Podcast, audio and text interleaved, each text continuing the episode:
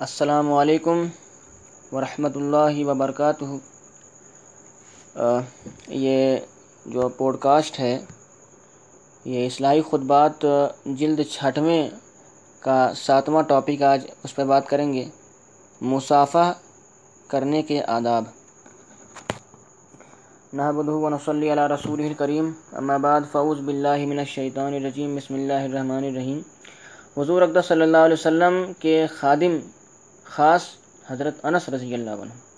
یہ حدیث حضرت انس بن مالک رضی اللہ عنہ سے مروی ہے۔ یا وہ صحابی ہیں جن کو اللہ تعالیٰ نے یہ خصوصیت عطا فرمائی تھی کہ دس سال تک حضور اقدس صلی اللہ علیہ وسلم کے خادم رہے۔ یا دن رات حضور اقدس صلی اللہ علیہ وسلم کی خدمت میں رہتے تھے۔ ان کی والدہ حضرت ام سلیم رحمۃ اللہ رضی اللہ عنہ ان کو بچپن ہی میں حضور اقدس صلی اللہ علیہ وسلم کی خدمت میں چھوڑ کر گئی تھیں۔ چنانچہ حضور اقدس صلی اللہ علیہ وسلم کی خدمت میں رہتے ہوئے ہی انہوں نے ہوش سنبھالا وہ خود قسم کھا کر فرماتے ہیں کہ میں نے پورے دس سال تک حضور اقدس صلی اللہ علیہ وسلم کی خدمت کی، لیکن ان پورے دس سال کے عرصے میں سرکار دعالم صلی اللہ علیہ وسلم نے یہ نہ کبھی مجھے ڈانٹا، نہ کبھی مارا اور نہ کبھی مجھ پر غصہ فرمایا اور نہ کبھی میرے کیے ہوئے کام کے بارے میں یہ پوچھا کہ تم نے ایسا کیوں کیا؟ اور نہ کبھی یہ کیے ہوئے کام کے بارے میں یہ پوچھا کہ تم نے یہ کام کیوں نہیں کیا۔ اس شفقت کے ساتھ حضور اقدس صلی اللہ علیہ وسلم نے ان کی پرورش فرمائی۔ حضور اقدس صلی اللہ علیہ وسلم کی شفقت۔ حضرت انس رضی اللہ عنہ فرماتے ہیں کہ ایک مرتبہ حضور اقدس صلی اللہ علیہ وسلم نے مجھے کسی کام کے لیے بھیجا۔ میں گھر سے کام کرنے کے لیے نکلا، راستے میں دیکھا کہ بچے کھیل رہے ہیں یا خود بھی بچے ہی تھے۔ ان میں بچوں کے ساتھ کھیل میں لگ گیا۔ اور یہ بھول گیا کہ حضور اقدس صلی اللہ علیہ وسلم نے تو مجھے کسی کام کے لیے بھیجا تھا۔ جب کافی دیر گزر گئے تو مجھے یاد آیا، اب مجھے فکر ہوئی کہ میں نے وہ کام تو کیا نہیں اور کھیل میں لگ گیا۔ چنانچہ میں گھر واپس آیا تو میں نے دیکھا کہ وہ کام خود حضور اقدس صلی اللہ علیہ وسلم نے اپنے دست مبارک سے انجام دے دیا ہے۔ مگر آپ نے مجھے یہ، مجھ سے یہ پوچھا تک نہیں کہ میں نے تم کو فلاں کام کے لیے بھیجا تھا، تم نے کیوں نہیں کیا؟ حضور اقدس صلی اللہ علیہ وسلم سے دعاؤں کا حصول۔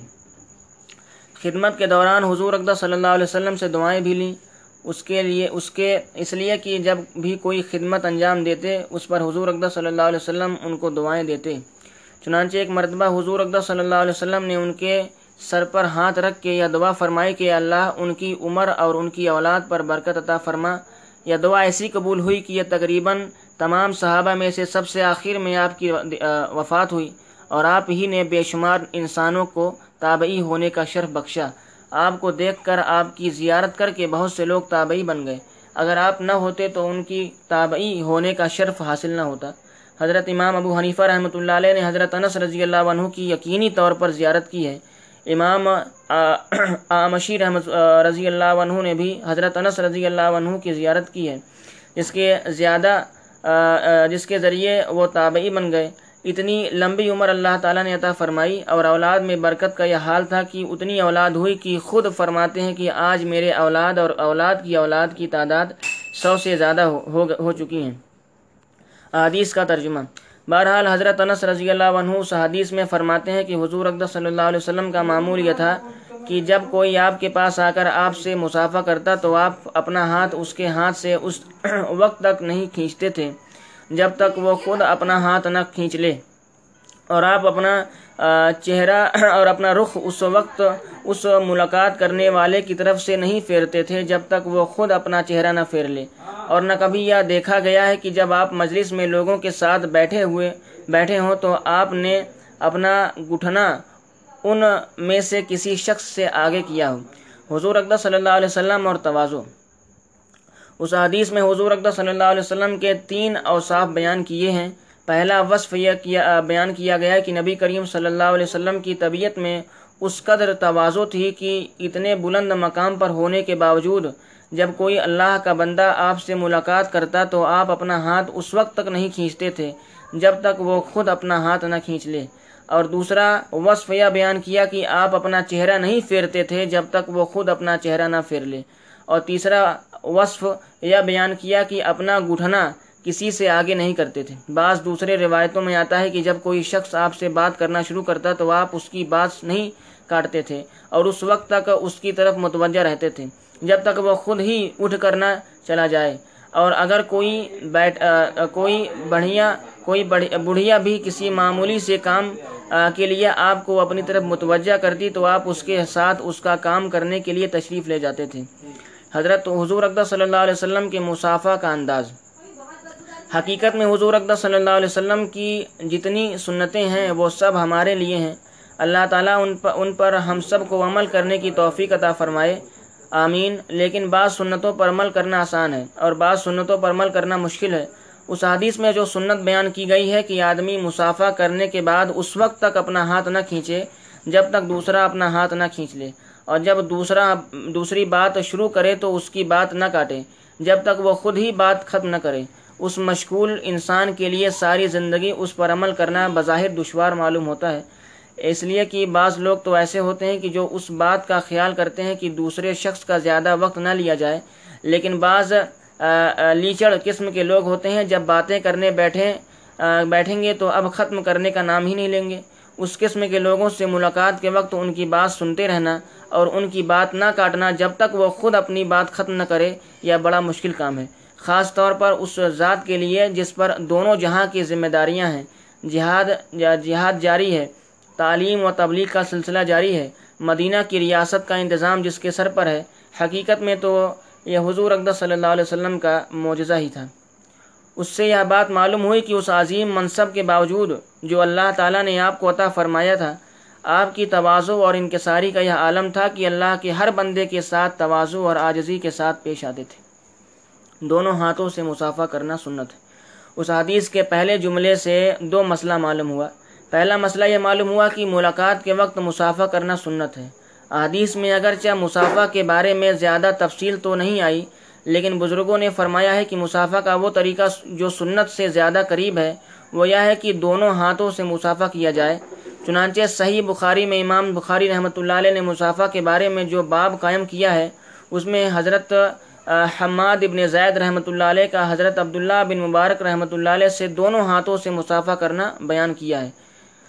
اور غالباً حضرت عبداللہ بن مبارک رحمۃ اللہ علیہ کا یہ قول نقل کیا ہے کہ آپ نے فرمایا کہ جب آدمی مسافہ کرے تو دونوں ہاتھوں سے کرے۔ ایک ساتھ ایک ہاتھ سے مسافہ کرنا خلاف سنت۔ آج کے دور میں ایک ایک طرف تو انگریزوں کی طرف سے فیشن چلا چلا کہ ایک ہاتھ سے مسافہ کرنا چاہیے، دوسری طرف بعض حلقوں کی طرف سے خاص طور پر سعودی عرب کے حضرات اس بارے میں تشدد اختیار کرتے ہوئے کہتے ہیں کہ مسافہ تو ایک ہی ہاتھ سے کرنا سنت ہے۔ دونوں ہاتھوں سے کرنا سنت نہیں۔ خوب سمجھ لیجیے یا خیال غلط ہے۔ اس لیے کہ حدیث میں مفرد کا لفظ بھی استعمال ہوا ہے اور تسنیہ کا استعمال بھی، لفظ کا، لفظ بھی استعمال ہوا ہے۔ اور بزرگوں نے اس کا جو جواب، جو مطلب سمجھا، وہ یہ ہے کہ دونوں ہاتھوں سے مسافہ کرنا سنت ہے۔ چنانچہ کسی حدیث میں یہ نہیں آیا کہ حضور اقدس صلی اللہ علیہ وسلم نے ایک ہاتھ سے مسافہ کیا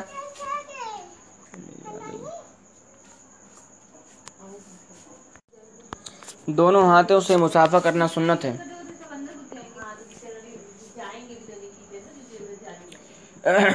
چنانچہ کسی حدیث میں یہ نہیں آیا ہے کہ حضور اقدس صلی اللہ علیہ وسلم نے ایک ہاتھ سے مسافہ کیا۔ جبکہ روایتوں میں دونوں ہاتھوں سے مسافہ کرنے کا ذکر موجود ہے۔ چنانچہ بزرگان دین میں بھی یہی طریقہ معروف رہا ہے۔ اسی طریقے کو علماء امت نے سنت کے قریب سمجھا ہے کہ دونوں ہاتھوں سے مسافہ کیا جائے۔ حضرت عبداللہ بن مسعود رضی اللہ عنہ فرماتے ہیں کہ حضور اقدس صلی اللہ علیہ وسلم نے مجھے اتحیات اس طرح یاد کرائی ہے کہ کفی بینا کفی یعنی میرے ہاتھ حضور اقدس صلی اللہ علیہ وسلم کی دونوں ہتھیلیوں کے درمیان تھیں۔ اس سے معلوم ہوا کہ حضور اقدس صلی اللہ علیہ وسلم کے عہد مبارک میں بھی مسافہ کرنے کا طریقہ یہی تھا۔ اس لیے دونوں ہاتھوں سے مسافہ کرنا سنت سے زیادہ قریب ہے۔ اب اگر کوئی شخص ایک ہاتھ سے مسافہ کر لے تو اس کو میں یہ نہیں کہتا کہ اس نے ناجائز کام کیا یا اس سے مسافہ کی سنت ادا نہیں ہوئی۔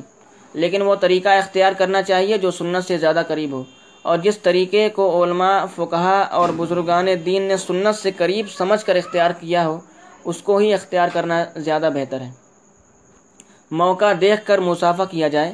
دوسرا مسئلہ یہ معلوم ہوا کہ مسافہ کرنا اگرچہ سنت ضرور ہے لیکن ہر سنت کا کوئی محل اور موقع بھی ہوتا ہے۔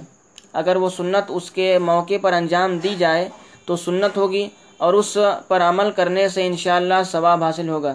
لیکن اگر اس سنت کو بے موقع اور بے محل استعمال کر لیا جائے کر لیا تو ثواب کے بجائے الٹا گناہ کا اندیشہ ہوتا ہے۔ مثلا اگر مسافہ کرنے سے سامنے والے شخص کو تکلیف پہنچے، پہنچنے کا اندیشہ ہو تو اس صورت میں مسافہ کرنا درست نہیں۔ اور اگر زیادہ تکلیف ہونے کا اندیشہ ہو تو اس صورت میں مسافہ کرنا ناجائز ہے۔ ایسے وقت میں صرف زیادہ صرف زبان سے سلام کرنے پر اتفاق کرے اور السلام علیکم کہہ دے اور سامنے والا جواب دے دے۔ یہ مسافہ کا موقع نہیں۔ مثلا ایک شخص کے دونوں ہاتھ مصروف ہیں اور دونوں ہاتھوں میں سامان ہے اور آپ نے ملاقات کے وقت مسافہ کے لیے ہاتھ بڑھا دیا۔ ایسے وقت وہ بیچارہ پریشان ہوگا اس آپ سے مسافہ کرنے کے خاطر اپنا سامان پہلے زمین پر رکھے اور پھر آپ سے مسافہ کرے۔ لہذا ایسی حالت میں مسافہ کرنا سنت نہیں، بلکہ خلاف سنت ہے۔ بلکہ اگر مسافہ کی وجہ سے دوسرے کو تکلیف پہنچے گی تو گناہ کا بھی اندیشہ ہے۔ آج کل لوگ اسے اس معاملے میں بڑی بے احتیاطی کرتے ہیں۔ مسافہ کا مقصد اظہار محبت۔ دیکھیے کہ یہ مسافہ محبت کا اظہار ہے اور محبت کے اظہار کے لیے وہ طریقہ اختیار کرنا چاہیے جس سے محبوب کو راحت ملے۔ نہ اس کی، نہ اس کے ذریعے اس کو تکلیف پہنچائی جائے۔ بعض اوقات یہ ہوتا ہے کہ جب کوئی بزرگ اللہ والے کسی جگہ پہنچے تو آپ لوگوں نے یہ سوچا کہ چونکہ یہ بزرگ ہیں، اس سے مسافہ کرنا ضروری ہے۔ چنانچہ مسافہ کرنے کے لیے پورا مجمع ان بیچارے ضعیف اور چھوئی موئی بزرگ پر ٹوٹ پڑا۔ اب اندیشہ اس کا ہے یہ ہے کہ وہ بزرگ گر پڑیں گے۔ ان کو تکلیف ہوگی، لیکن مسافہ نہیں چھوڑیں گے۔ ذہن میں یہ ہے کہ مسافہ کر کے برکت حاصل کرنی ہے، اور جب تک یہ برکت حاصل نہیں ہوگی، ہم یہاں سے نہیں جائیں گے۔ اس مسا اس وقت مسافہ کرنا گناہ ہے۔ خاص طور پر یہ بنگال اور برما کا جو علاقہ ہے، اس میں یہ رواج ہے کہ اگر کسی بزرگ کا واز اور بیان سنیں گے تو واز کے بعد ان بزرگ سے مسافہ کرنا لازم اور ضروری سمجھتے ہیں۔ چنانچہ واز کے بعد ان بزرگ پر ٹوٹ پڑیں گے۔ اس کا خیال نہیں ہوگا کہ جن سے مسافہ کر رہے ہیں، وہ کہیں دب نہ جائے، ان کو تکلیف نہ پہنچ جائے، لیکن مسافہ کرنا ضروری ہے۔ پہلی مرتبہ جب اپنے والد ماجد حضرت مفتی محمد شفیع صاحب رحمۃ اللہ علیہ کے ساتھ بنگال جانا ہوا تو پہلی بار یہ منظر دیکھنے میں آیا کہ جلسے میں ہزار ہزارہ افراد کا مجمع تھا۔ حضرت والد صاحب نے بیان فرمایا، لیکن جب جلسے سے فارغ ہوئے تو سارا مجمع مسافہ کے لیے والد صاحب پر ٹوٹ پڑا اور والد صاحب کو وہاں سے بچا کر نکالنا مشکل ہو گیا۔ یہ تو دشمنی ہے۔ حضرت تھانوی رحمۃ اللہ علیہ کا ایک واز ہے۔ جو آپ نے رنگون برما کے صورتی مسجد میں کیا تھا، اس واز میں یہ لکھا ہے کہ جب حضرت تھانوی رحمۃ اللہ علیہ واز سے فارغ ہوئے تو مسافہ کرنے کے لیے مجمع کا اتنا زور پڑا کہ حضرت والا گرتے گرتے بچے۔ یہ حقیقی محبت نہیں ہے، یہ محض صورت محبت ہے۔ اس لیے کہ محبت کو بھی عقل چاہیے کہ جس سے محبت کی جا رہی ہو۔ اس کے ساتھ ہمدردی کا معاملہ کیا جائے اور اس کو دکھ اور تکلیف سے بچایا جائے۔ یہ ہے حقیقی محبت۔ عقیدت کی انتہا کا واقعہ۔ حضرت تھانوی رحمۃ اللہ علیہ کے مواز، مواعظ میں اس ایک قصہ لکھا ہے کہ ایک بزرگ کسی علاقے میں چلے گئے، وہاں کے لوگوں کو ان بزرگ سے اتنی عقیدت ہوئی کہ انہوں نے یہ فیصلہ کیا کہ ان بزرگ کو اب باہر نہیں جانے دیں گے۔ ان کو یہیں رکھیں گے تاکہ ان کی برکت حاصل ہو۔ اور اس کی صورت یہ سمجھ کر سمجھ میں آئے کہ ان بزرگ کو قتل کر کے یہاں دفن کر دیا جائے۔ تاکہ ان کی یا برکت اس علاقے سے باہر نہ نکل جائے۔ جوش محبت میں بے عقلی کا جو انداز ہے، اس کا دین سے کوئی تعلق نہیں۔ محبت وہ ہے جس سے محبوب کو راحت اور آرام ملے۔ اسی طرح مسافہ کے وقت یا دیکھے کہ دیکھ کر مسافہ کرنا چاہیے کہ اس وقت مسافہ کرنا مناسب ہے یا نہیں۔ اس کا لحاظ رکھنا چاہیے۔ اگر دونوں ہاتھ مشغول ہوں تو ایسی صورت میں راحت اور آرام کی نیت سے مسافہ نہ کرنے میں زیادہ ثواب حاصل ہوگا انشاءاللہ۔ مسافہ کرنے سے گناہ چھوڑ جھڑتے ہیں۔ ایک حدیث میں حضور اقدس صلی اللہ علیہ وسلم نے ارشاد فرمایا کہ جب ایک مسلمان دوسرے مسلمان سے محبت کے ساتھ مسافہ کرتا ہے، تو اللہ تعالیٰ دونوں کے ہاتھوں کے گناہ جھاڑ دیتے ہیں۔ لہٰذا مسافہ کرتے وقت یہ سنت یا نیت کر لینی چاہیے کہ اس مسافہ کے ذریعے اللہ تعالیٰ میرے گناہوں کی بھی مغفرت فرمائیں گے اور ان کے بھی گناہوں کی مغفرت فرمائیں گے۔ اور ساتھ میں یہ نیت بھی کر لیں کر لے کہ اللہ کا نیک بندہ جو مجھ سے مسافہ کرنے کے لیے آیا ہے، اللہ تعالیٰ اس کے ہاتھ کی برکت میری طرف منتقل فرما دے۔ خاص طور پر ہم جیسے لوگوں کے ساتھ ایسے موقع بہت پیش آتے ہیں کہ جب کسی جگہ پر واض یا بیان کیا تو واز کے بعد لوگ مسافہ کے لیے آ گئے۔ ایسے موقع کے لیے ہمارے حضرت ڈاکٹر عبدالحی صاحب رحمۃ اللہ علیہ فرمایا کرتے تھے کہ بھائی، جب بہت سارے لوگ مجھ سے مسافہ کرنے کے لیے آتے ہیں تو میں بہت خوش ہوتا ہوں۔ اس لیے خوش ہوتا ہوں کہ یہ سب اللہ کے نیک بندے ہیں۔ کچھ پتہ نہیں، کچھ پتہ نہیں کہ کون سا بندہ اللہ تعالیٰ کے نزدیک مقبول بندہ ہے۔ جب اس مقبول بندے کا ہاتھ میرے ہاتھ سے چھو جائے گا تو شاید اس کی برکت سے اللہ تعالیٰ مجھ پر بھی نوازش فرما دیں۔ یہی باتیں بزرگوں سے سیکھنے کی ہیں۔ اس لیے جب بہت سے لوگ کسی سے مسافہ کے لیے آئیں تو اس وقت آدمی کا دماغ خراب ہونے کا اندیشہ ہوتا ہے۔ اور یہ خیال ہوتا ہے کہ جب اتنی ساری مخلوق مجھ سے مسافہ کر رہی ہے اور میری متعقد ہو رہی ہے تو واقعتاً اب میں بھی بزرگ بزرگ بن گیا ہوں۔ لیکن جب مسافہ کرتے وقت یہ نیت کر لی کہ شاید ان کی برکت سے اللہ تعالیٰ مجھے نواز دیں، میری بخشش فرما دیں، تو اب سارا نقطہ نظر تبدیل ہو گیا۔ اور اب مسافہ کرنے کے نتیجے میں تکبر اور اپنی بڑائی پیدا ہونے کے بجائے توازو اور آجزی اور شکستگی ان کے ساری پیدا ہوگی۔ لہٰذا مسافہ کرتے وقت یہ نیت کر لیا کریں۔ مسافہ کرنے کا ایک ادب۔ عادیث کے لیے عادیث کے اگلے جملے میں یہ بیان فرمایا کہ حضور اقدس صلی اللہ علیہ وسلم کسی شخص سے مسافہ کے وقت اپنا ہاتھ اس وقت تک نہیں کھینچتے تھے جب تک سامنے والا شخص اپنا ہاتھ نہ کھینچ لے۔ اس سے مسافہ کرنے کا ایک اور ادب معلوم ہوا کہ آدمی مسافہ کرتے وقت اپنا ہاتھ خود سے نہ کھینچے۔ یعنی سامنے والے کو اس بات کا احساس نہ ہو کہ تم اس کی ملاقات سے اکتا رہے ہو، یا تم اس کی، اس کو حقیر اور ذلیل سمجھ رہے ہو۔ بلکہ شگفتگی کے ساتھ مسافہ کرے، جلدی بازی نہ کرے۔ البتہ اگر کوئی شخص ایسا ہو جو چمٹ ہی جائے اور آپ کا ہاتھ چھوڑے ہی نہیں، اس وقت بہرحال اس کی گنجائش ہے کہ آپ اپنا ہاتھ کھینچ لیں۔ ملاقات کا ایک ادب۔ ایک حدیث میں حضور اقدس صلی اللہ علیہ وسلم کا دوسرا وصف یا بیان فرمایا کہ آپ ملاقات کے وقت اپنا چہرہ اس وقت تک نہیں پھیرتے تھے جب تک کہ سامنے والا اپنا چہرہ نہ پھیر لے۔ یہ بھی حضور اقدس صلی اللہ علیہ وسلم کی سنت ہے۔ اس سنت پر عمل کرنے میں بڑا مجاہدہ ہے۔ لیکن انسان کی اپنی طرف سے یہی کوشش ہونی چاہیے کہ جب تک ملاقات کرنے والا خود ملاقات کر کے رخصت نہ ہو جائے، اس وقت تک اپنا چہرہ اس سے نہ پھیر لیں۔ البتہ اگر کہیں مجبوری ہو جائے تو بات دوسری ہے۔ عیادت کرنے کا عجیب واقعہ۔ حضرت عبداللہ بن مبارک رحمۃ اللہ علیہ کا یہ واقعہ لکھا ہے کہ جب آپ مرض الوفات میں تھے، لوگ آپ کی عیادت کرنے کے لیے آنے لگے۔ عیادت کے بارے میں حضور اقدس صلی اللہ علیہ وسلم کی تعلیم یہ ہے کہ جو شخص تم میں سے کسی بیمار کی عیادت کرنے جائے، اس کو چاہیے کہ وہ ہلکی پھلکی عیادت کرے، بیمار کے پاس زیادہ دیر تک نہ بیٹھے۔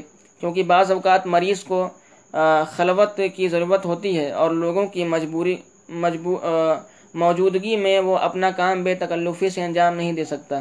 اس لیے مختصراً عیادت کر کے چلے جاؤ، اس کی، اس کو راحت پہنچاؤ۔ تکلیف مت پہنچاؤ۔ بہرحال حضرت عبداللہ بن مبارک رحمۃ اللہ علیہ بستر پر لیٹے ہوئے تھے۔ ایک صاحب عیادت کے لیے آ کر بیٹھ گئے اور ایسے جم کر بیٹھ گئے کہ اٹھنے کا نام ہی نہیں لیتے اور بہت سے لوگ عیادت کے لیے آتے رہے اور مختصر ملاقات کر کے جاتے رہے۔ مگر وہ صاحب بیٹھے رہے، نہ اٹھے۔ اب حضرت عبداللہ بن مبارک رحمۃ اللہ علیہ اس انتظار میں تھے کہ یہ صاحب چلے جائیں۔ تو میں خلوت میں بے تکلفی سے اپنی ضروریات کے کچھ کام کر لوں۔ مگر خود سے اس کو چلے جانے کے لیے کہنا بھی مناسب نہیں سمجھتے تھے۔ جب کافی دیر گزر گئی اور وہ اللہ کا بندہ اٹھنے کا نام ہی نہیں لے رہا، تو حضرت عبداللہ بن مبارک رحمۃ اللہ علیہ نے ان صاحب سے فرمایا کہ یہ بیماری کی تکلیف تو اپنی جگہ پر ہے، لیکن عیادت کرنے والوں نے علیحدہ پریشان کر رکھا ہے کہ عیادت کے لیے آتے ہیں اور پریشان کرتے ہیں۔ آپ کا مقصد یہ تھا کہ شاید یہ میری بات سمجھ کر چلا جائے، مگر وہ اللہ کا بندہ پھر پھر بھی نہیں سمجھا۔ اور حضرت عبداللہ بن مبارک سے کہا کہ حضرت، آپ اگر اجازت دیں تو کمرے کا دروازہ بند کر دوں، تاکہ کوئی دوسرا شخص عیادت کے لیے نہ آئے۔ حضرت عبداللہ بن مبارک رحمۃ اللہ علیہ نے جواب دیا کہ ہاں بھائی، بند کر دو، مگر اندر سے بند کرنے کے بجائے باہر سے باہر سے جا کر بند کر دو۔ بہرحال بعض لوگ ایسے ہوتے ہیں کہ جن کے ساتھ ایسا معاملہ بھی کرنا پڑتا ہے۔ اس کے بغیر کام نہیں چلتا۔ لیکن عام حالات میں حت الامکان یا کوشش کی جائے کہ دوسرا آدمی یہ محسوس نہ کرے کہ مجھ سے اعراض بڑھتا جا رہا ہے۔ اللہ تعالیٰ اپنی رحمت سے ہم سب کو ان سنتوں پر عمل کرنے کی توفیق عطا فرمائے۔ آمین۔ و آخر الدعوانا ان الحمد للہ رب العالمین۔